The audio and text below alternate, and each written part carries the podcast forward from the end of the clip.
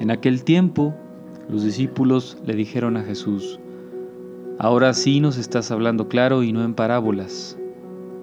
Ahora sí estamos convencidos de que lo sabes todo y no necesitas que nadie te pregunte. Por eso creemos que has venido de Dios. Les contestó Jesús, ¿de veras creen?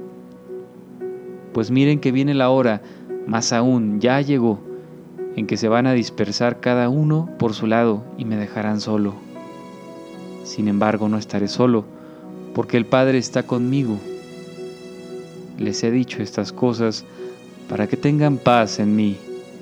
En el mundo tendrán tribulaciones, pero tengan valor, porque yo he vencido al mundo.